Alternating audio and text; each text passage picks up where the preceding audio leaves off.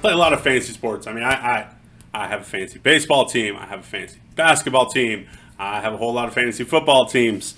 Um, I enjoy playing them. It's fun time. But uh, there's some funny stuff sometimes that comes up when you play a lot of fantasy sports because you, you get to read a lot about injuries. And there are guys that, that just have some funky injuries, some weird injuries, and it's it's almost comical in some ways that you know these these big, strong athletes. I mean, guys that have spent their their lives, you know, working on this craft and, and being active and doing all this stuff that are athletic and strong can get taken down by something as small as like turf toe. Like, oh, I have this sprain and my one, you know, one little toe has this injury and they can't play anymore. And it's true, they can't. They're not 100%. They're going to just lag behind everybody else out there who is.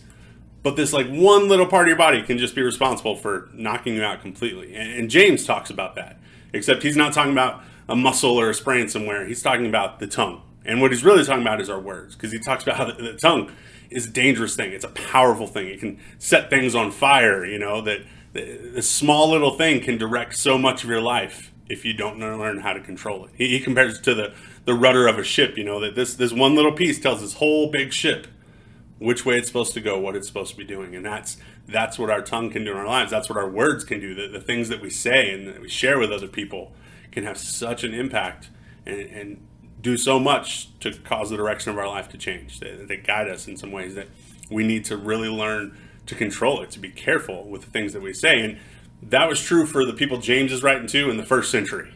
And here we are, nearly 2,000 years later, and we still absolutely need that advice. I mean, at one point in the letter, James says we should all be uh, quick to listen and slow to speak. And man, could we use a dose of that kind of advice these days in 2021. I, I think if James was writing now, he would say not only do you need to learn to control your tongue, uh, you need to learn to control your thumbs, right? Because we don't even have to speak it anymore. We don't have to say it. It doesn't have to come out of our mouth.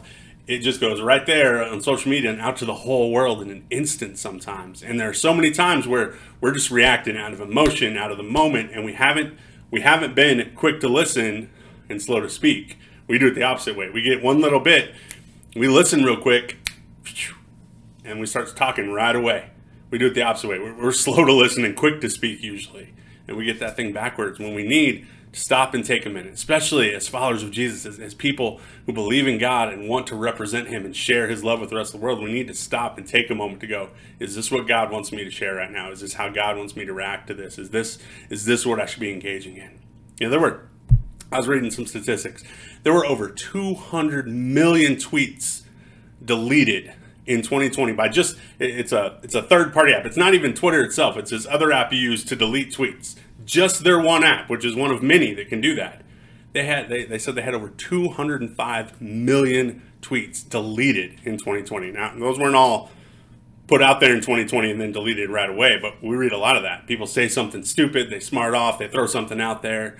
Uh, one of the biggest reasons that people mention for wanting to delete tweets is because they're looking for jobs and doing stuff and, and employers go and look at those sorts of things. They don't want to see the stupid thing you said five years ago on Twitter. We throw these things out there without thinking sometimes. We throw our words out there without thinking sometimes. And it can be destructive and it can be harmful. And we need to learn to control that. James James has been trying to tell us that for 2,000 years. We still haven't got it down. That's who God wants us to be. He says, You can control those things. I can help you to do that. Following me, being who you're supposed to be. You got to learn to control your words and control the things that you share with other people and the way that you share those things with other people. James would tell us to control our, our thumbs and our tongue, I think, because our words, they're powerful things, and we need to, to be careful with how we use them. Love you guys.